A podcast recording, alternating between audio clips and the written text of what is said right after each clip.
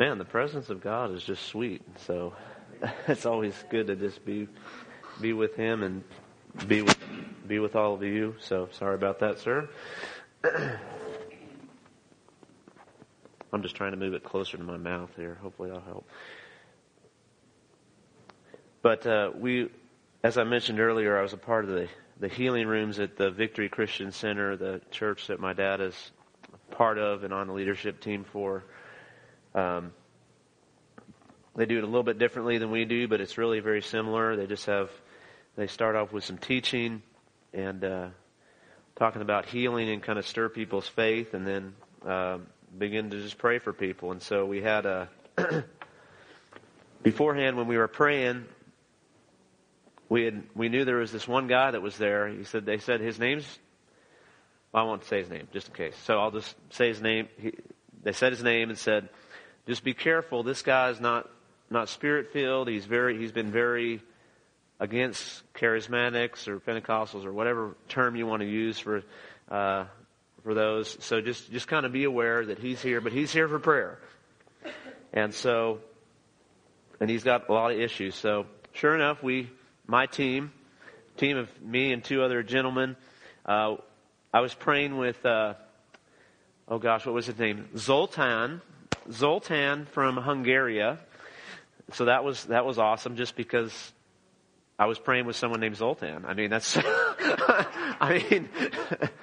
how much more awesome can you get than that? And, he had that Eastern European accent when, he said Joan, when he said my name, just like Pastor Marek and all those guys in Poland, so I felt right at home. And so I had Zoltan and Benjamin, and he's traveled with healing teams with Randy Clark and Bill Dew all over Brazil. And, oh man, I had an awesome team. So first of all, that was kind of cool. Of course, they looked at me and said, what should we do? I said, well, let's pray. You're the pastor. I'm like, you guys are the healing team members. So, so this guy comes up and he says, he gives us the short version. He did give us the short version, but basically he was living out of his car. So he's homeless, currently homeless. He's estranged from his kids. He'd had several injuries. He'd had an accident that had shattered his, I don't remember which bone in his arm, and he never quite recovered right from that. And he'd also had all kinds of back issues. And so he's like, I've got pain. I've got little feeling in both my arms. He says, I have no feeling anywhere below my waist. Just nothing. I can't feel anything from my waist down. Is totally numb. And so, and he said, I've heard about these charismatic churches and that they're not really following God and all this stuff. But you know what? I'm desperate. So, and he had a lot of other issues he listed. They have him fill out a form. So he had 7 or 8 prayer requests. And so I said, well, let's just start praying for his back. It wasn't a God thing. It was just let's just start praying. It was, let's just see what happens. So we start praying. These guys are praying. And, he starts feeling a little bit better. So we're asking him. And we just kept praying for him. These guys, Zoltan and Benjamin, I can tell you, they don't mind praying. Let me tell you that. Those guys, they are not afraid to pray. They're not afraid to pray again. They're not afraid to pray again and again and again and again and again and again. In fact, it got so good. He started, he was moving around. He was getting up. He was bending over. He was walking around. He was hardly able to walk before. And so we're like, hey, how good are you? And he's like, I'm about 70% better than I was. He's like, thank you so much. And he's like going to walk out. Like, that was awesome. And then those guys were like, no, we're not done yet. Can we keep praying for you? Because we want to go for 100%. And so kept praying for him, have him get up. Zoltan is a mover. I can tell you that. He had him moving every part of his body. Move.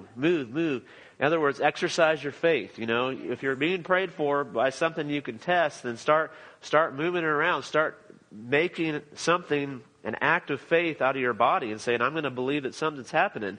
And so, now I don't want to say that this guy was 100% when we left, because He was hard to communicate with, I'll admit that. So it was unclear, but he was at least 80 to 90% better than he was. He had feeling coming back to his legs. He had the pain was about, he said, over 90% gone. He was virtually pain-free in his back. Oh, man, it was awesome. His friend who brought him, who is a part of their church, I guess he knows him, and he was over there just like with the biggest smile on his face. He was just laughing and praising the Lord.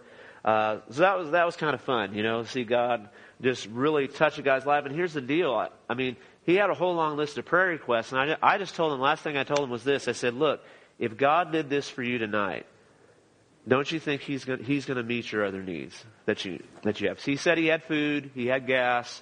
I mean, he wasn't asking for, he was working on disability issues and all kinds of stuff.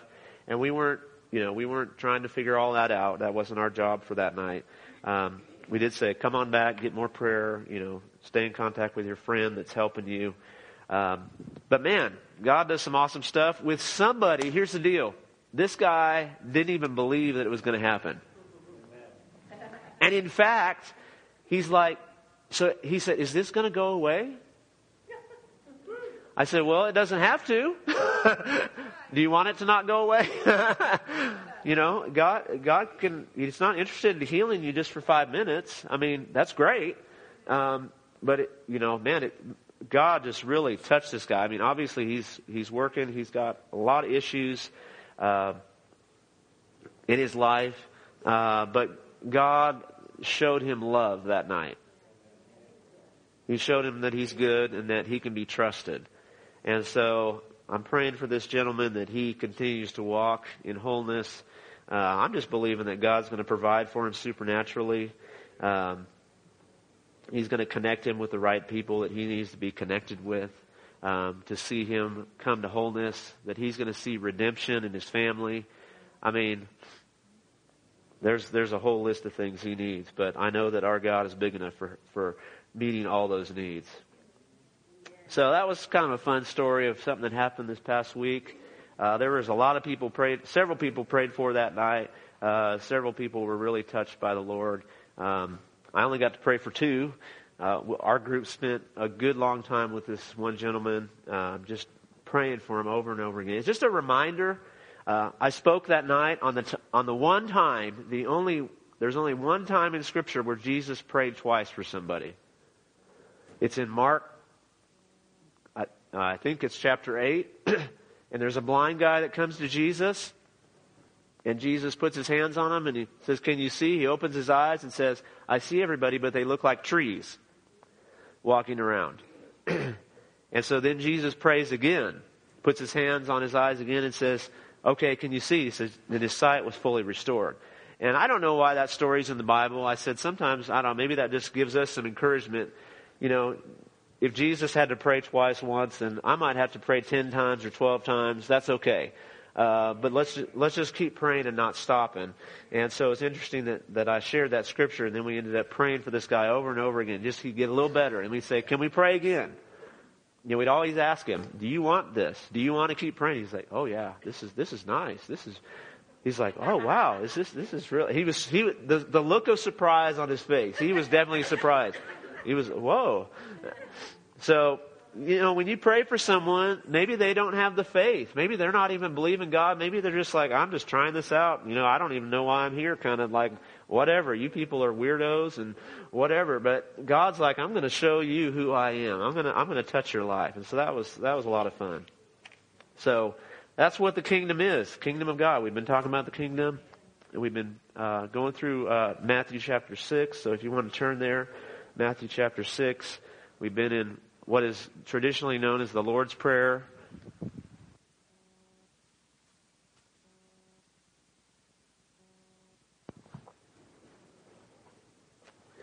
I like to call it the Kingdom Prayer.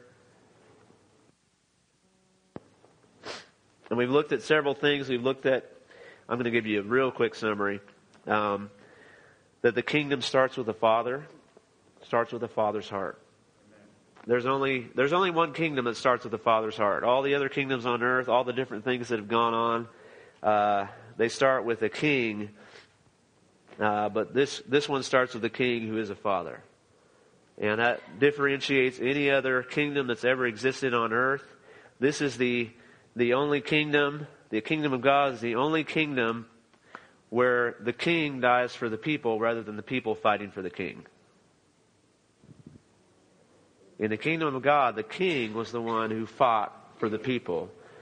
Normally, a king would send out his army and they fight for him.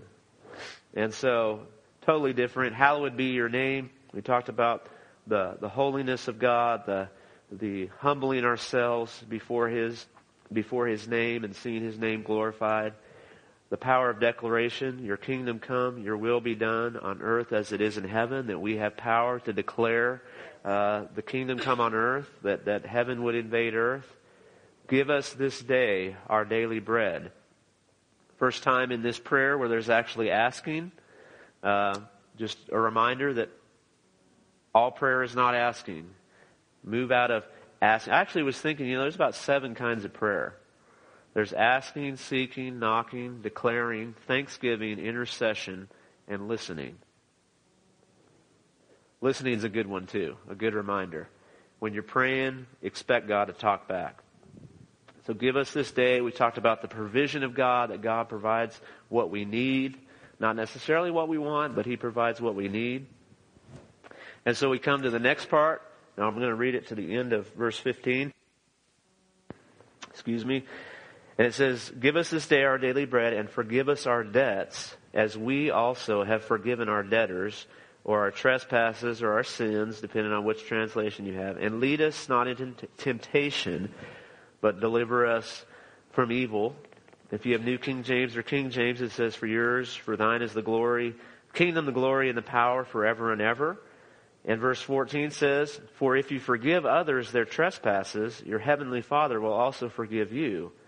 But if you do not forgive others their trespasses, neither will your Father forgive your trespasses. So I want us to talk a little bit about forgiveness today. The kingdom of God is a kingdom of forgiveness. It's a kingdom of forgiveness. It's such a serious issue to Jesus that He says, if you don't do this, I can't forgive you. I mean, to me, that tells me this is a serious issue that Jesus is addressing here. There's several places where Jesus talks about this. There's Matthew 18. There's the long parable.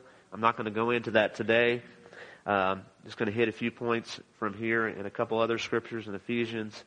But notice the kingdom of God is about not just us getting forgiveness. It is about us getting forgiveness. You know, we as the church, we've emphasized getting your sins forgiven from God very well, I think. And I think that's good. We're not saying that's bad. That is absolutely necessary. We needed to be forgiven of our sin. You know, we had no access to God. We had no right to be in His family. We had no right to be in His presence without someone coming and paying our debt. You know, so we had to have our sins forgiven. But it is interesting that many times in Scripture, you'll see this over and over. It says, forgive as we also forgive. You're forgiven as you forgive. In other words, forgive us our sins as we also forgive those who have sinned against us. In other words, forgiveness was never meant to be a one-way street. It was meant to be a flow. It was meant to be a something that flows through our lives. And here's the thing. Jesus is not unaware of our condition. He is not unaware of our situations. He is not unaware of what's going on the earth. I mean, He's not naive. He's not ignorant. He's not saying, I know. He's not saying it like this. Man, just get over it. Can you just get over that? Maybe sometimes we hear God like that. Hey, come on, just forgive. No, Jesus is not unaware of the pain that's on earth. He's not unaware of the brokenness. He is not unaware of all the junk that goes on. This is not a light statement to Jesus. This is huge. This is heavy for Him to say, you need to forgive just as you've been forgiven. Because let's be honest. Some of the things, some of all of us have been through in this room are horrible. They're nasty. People have been nasty. Some of it's our own nastiness, but some of it's just been done to us. It's been horrible. It's been nasty. It's been painful. It's been, if I could use this word, you've been through some hell.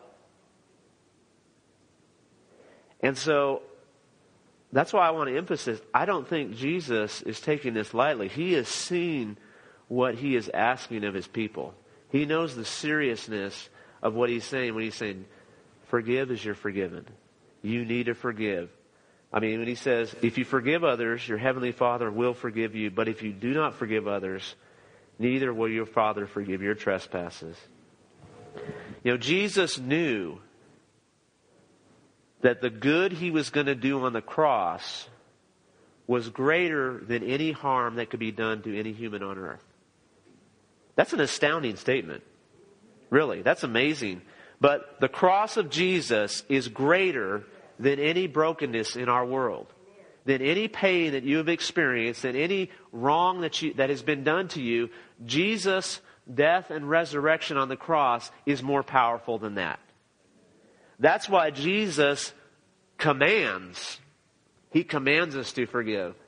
I mean, because he knows, here's the deal. God's good. We sang about God being good this morning. We were dancing around and doing all that. Yeah, God is good. I love seeing the dancing, by the way. Thank you all for those of you that can still actually dance in your body. Some of you were just in your hearts, and that's okay too. God is good, God is good, and God is good. Here's the deal. God is so good that he doesn't want you to have offense in your life. He doesn't want you to live in unforgiveness. He's that good. He says, look, that is more harmful than holding on to, than anything that's been done to you.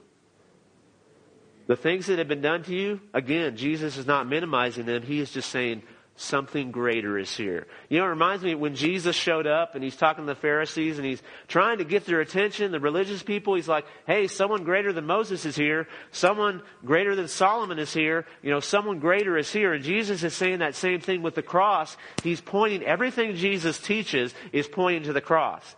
He is talking on earth. Once he shows up, he said, boom, the kingdom's here. Because he knew the king, first of all, had arrived. He's like, I am establishing my kingdom on earth. The way I meant things to be is going to start to happen. Now repent. You got to change your mind. You got to think differently and believe. You got to trust me that what I'm saying is true. That what I am bringing out of this, that what I'm going to do for you on the cross is going to be greater than what's happened to you. And either God is right and he's good, or he's not good and he's a really nasty liar. Because if the cross is not greater than the harm that's been done to me, he's demanding that I forgive, and that's not good. But if the cross is greater, which it is, and his power to heal is greater than anyone else's power to hurt me or harm me or destroy me, then what he is saying is life. Forgiveness is life. It is part of the life of the kingdom of God. That's why Jesus includes it here. Hey, this is something you're going to face. And I think Jesus, it's not the first thing he addresses in this kingdom prayer, but it is on the list there. He says, look, forgive as you forgive others. Wants to turn to Ephesians chapter 4. You want to turn to Ephesians chapter 4.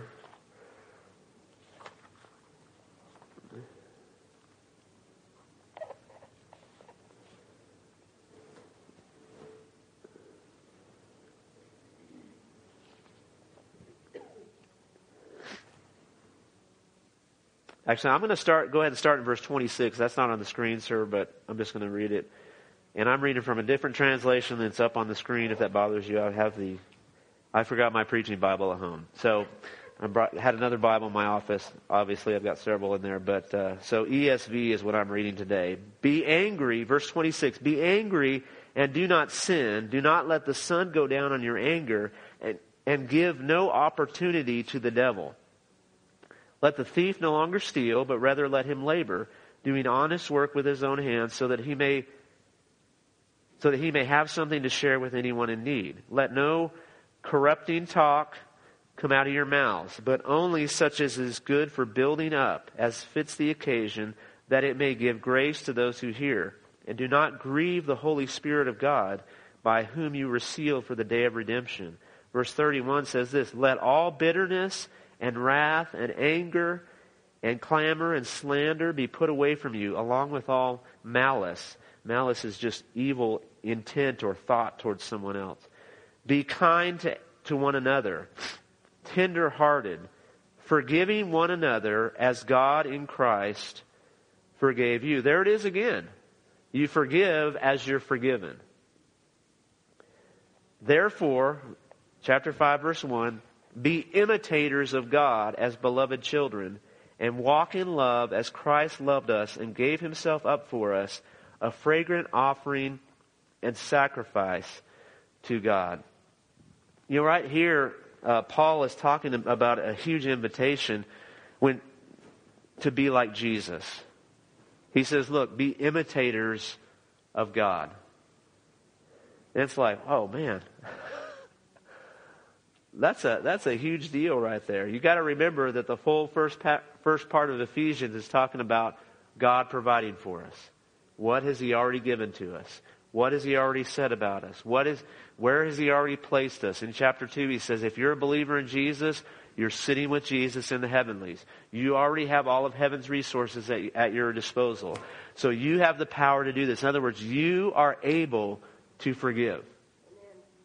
I mean, that's one of the things that you have to first realize, is that it is possible for you to forgive. If you're a child of God, you have the power to forgive. You have been given the grace of God in your life, and the grace of God is stronger than any pain or weakness or intent of evil or destruction that has come into your life.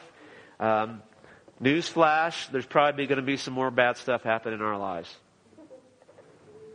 Newsflash, we're in a broken earth. Read the news. Well, actually, I encourage you not to read the news sometimes, but but you know, I mean, we're going to see stuff. We live, you know, and you know, I know why when Jesus came on earth, I know why he was weeping. When it says Jesus wept, I think Jesus was weeping over the brokenness in our earth. He was hurting for what we are going through.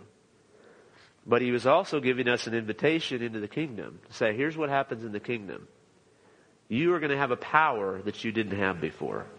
You're going to have the power of forgiveness. You're going to have the power to let somebody else go from what they've done to you.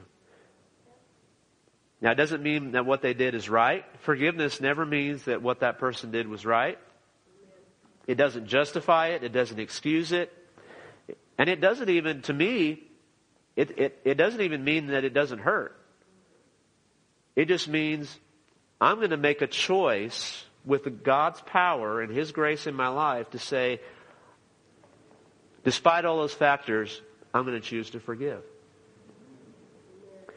You know, we just started the Sozo ministry here, and one of the tools of Sozo really is simply just forgiveness.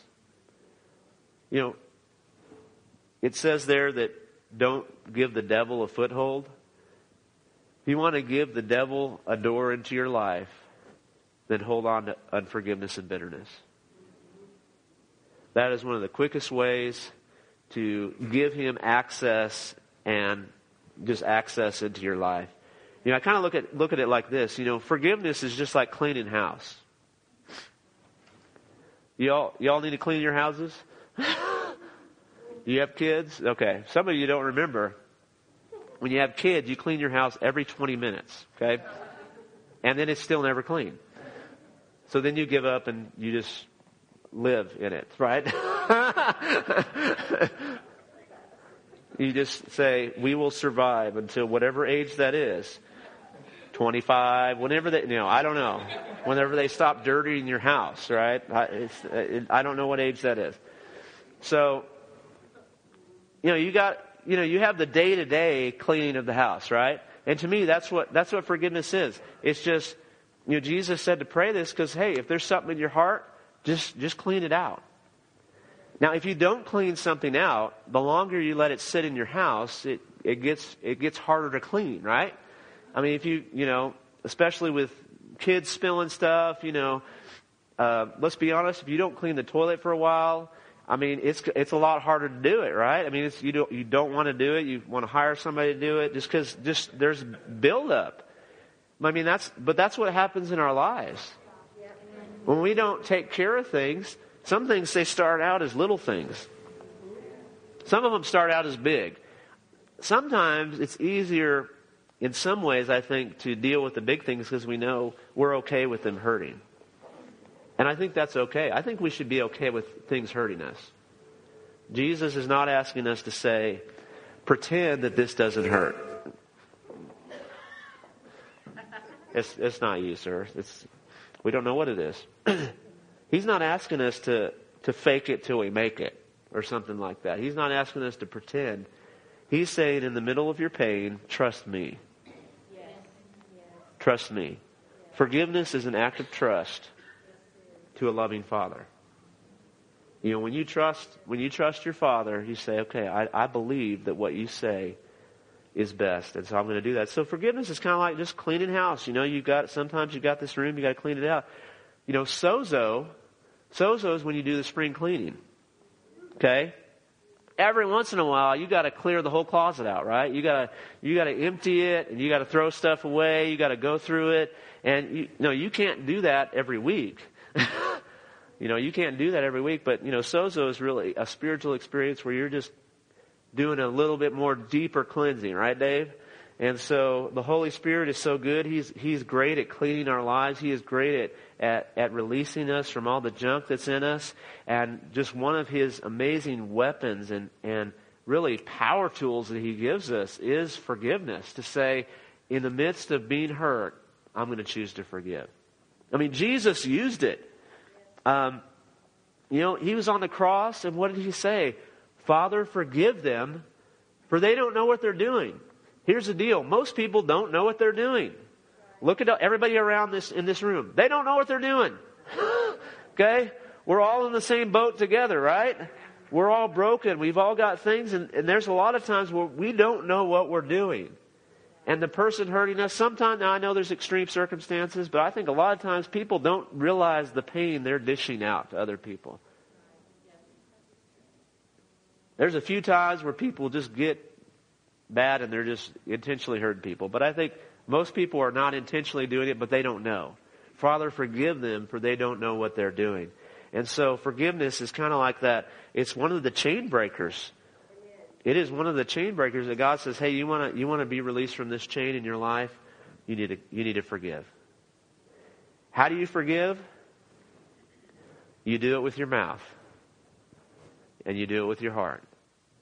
But I think it's important to say it out loud. There is power in our words. In Proverbs it says there's power of the life and death is in the tongue. When we get saved, Paul says in Romans, confess with your mouth that Jesus is Lord. So there's power when we say stuff out loud. So sometimes, you just have to say, I forgive.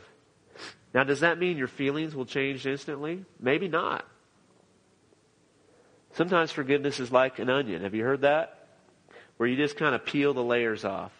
And you're like, God, I thought I already forgave that person. He's like, you did. You did, but we're just going a little bit deeper on that hurt. Yeah. We're peeling the onion. Pretty soon the onion will be gone. There is a point where the onion is gone. And so just keep doing it. It doesn't mean you didn't. I forgave once. I'm not going to say it again. I say it all the time. I just figure I'm just going to do it again, and any influence in my life that offense had, I don't want it to be a part of my life. I don't want it to affect me. I want to live in the kingdom as a son of the King, fully released in freedom as to what He's given me. And so I'm gonna release forgiveness. I'm gonna do it every day if necessary. Over and over and over again.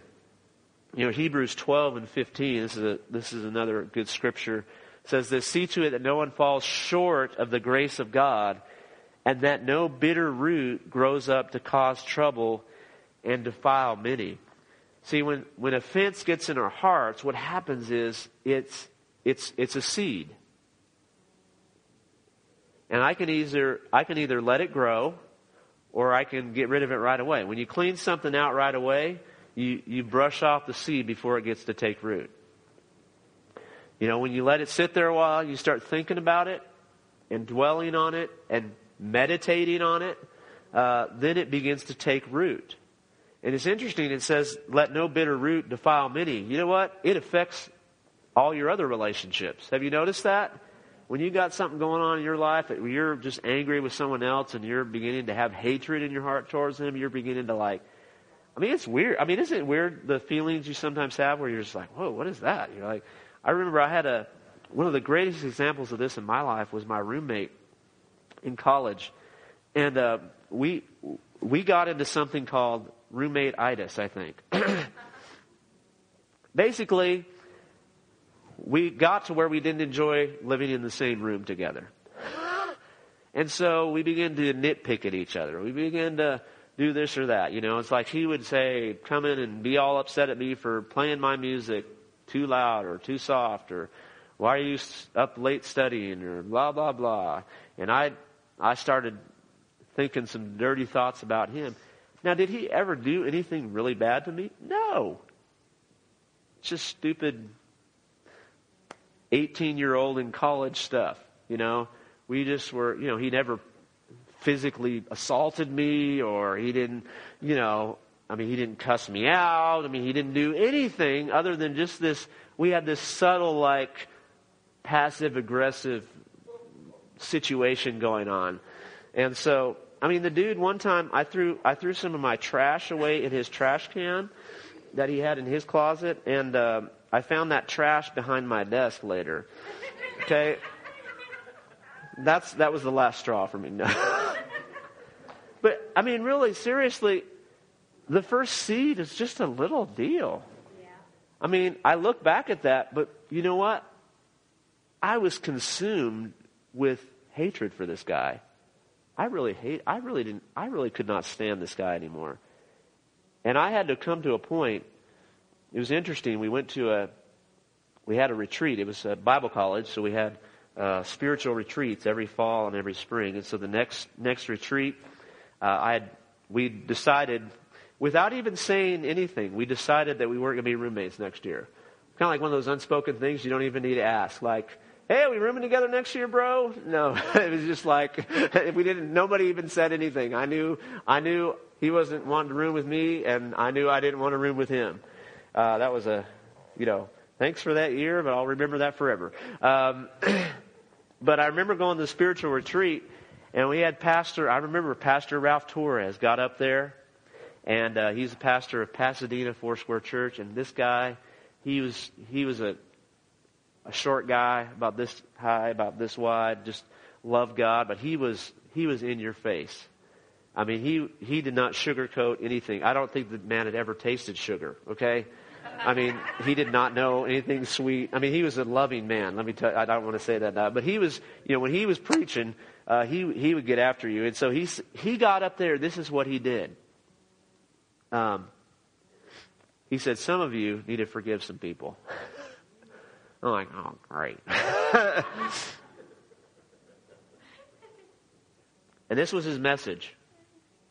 He read all the scriptures on forgiveness in the Bible for like 30 minutes. I mean, he just read the Bible. He just read the Bible. He read the Word of God. And he said, let's pray. If you need to forgive someone, right now I want you to forgive them. Now, this doesn't always happen. And the reason I remember it is because it was so instantaneous in my life. I made a decision to forgive my roommate in that moment. Now, the offense is ridiculous to even look at. I mean, when I look back, it's even silly for me to tell you this.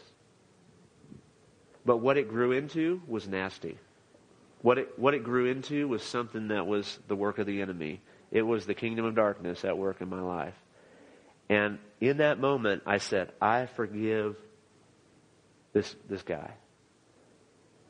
And everything left in an instant. For whatever reason, God that time said, the onion's going to go in one time.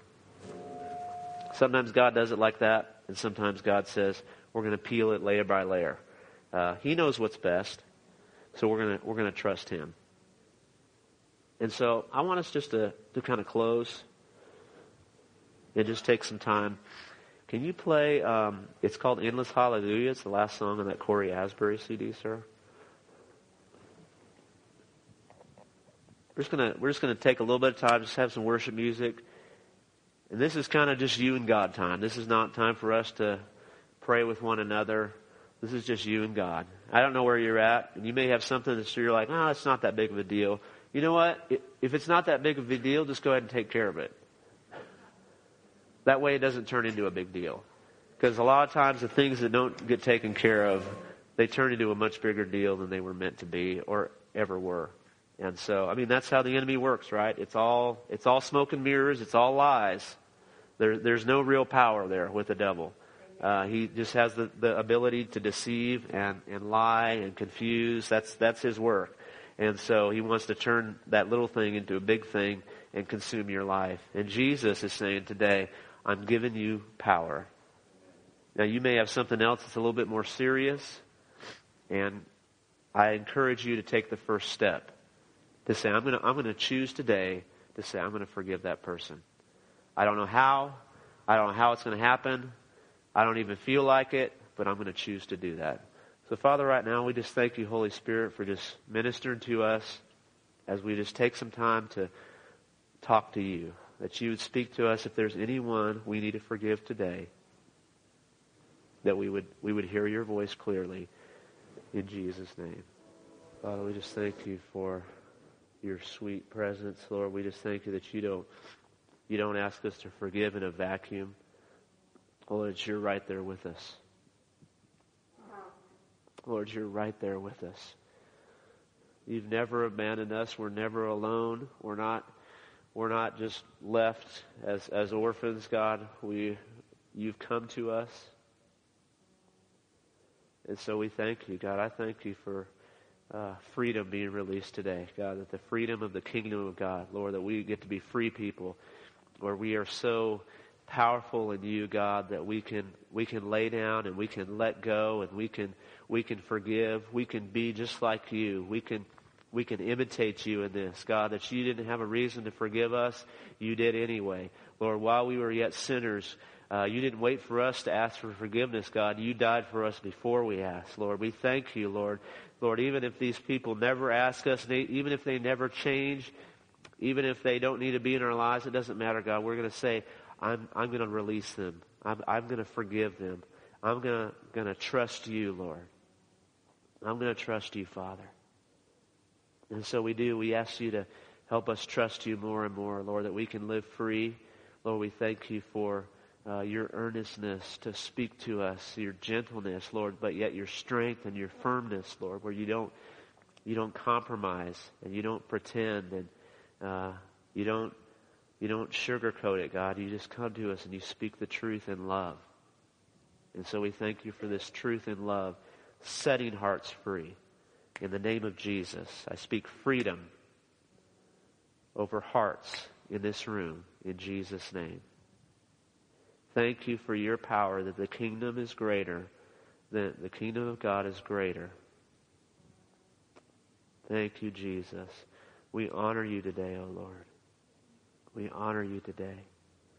Thank you for helping us. Thank you for the grace of God, Lord, that we wouldn't fall short of the grace of God. Lord, we want to walk in the fullness of the grace of God. And we invite you to bless us with that in Jesus' name. Amen.